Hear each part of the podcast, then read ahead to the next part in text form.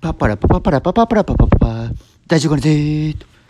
元気やる気の金曜日。カレー曜日の金曜日。この番組は私大丈夫かねが Voicyパーソナリティを目指しての戦略を考える番組です。はい皆様いかがお過ごしでしょうか。 Voicyパーソナリティの道ということでまずはリサーチが第一。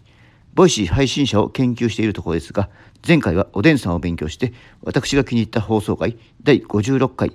気合で継続は無理。継続のポイント5選に。私のコメント自分のコントロールできることを宣言するのは大事ですねとコメントしてシェアしたらおでんさんがリツイートしてくれてインプレッションが4264まで伸びました。パチパチパチパチパチ。はい今回はエージェントゆきさんについてはっしゃい。まずはリサーチ配信者の研究。番組名は同時通訳者の音声ドリームラジオ。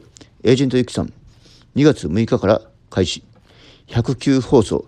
521フォロワー7.6違う6.7万再生となっております。ベスト回は4月28日の第75回。経験にお金が使いづらい今何にお金を使う？2180再生23いいねとなっております。認知を取るためにいろいろと行動した結果クラブハウスでのスカウトキャラバンで呼ばれた結果 Voicyパーソナリティになったということです。エージェントユキさんは行動が早いのだよね。 stand.fm の SPP の申請、Kindle の出版の時も私はチェックしていたので、行動の速さを感じました。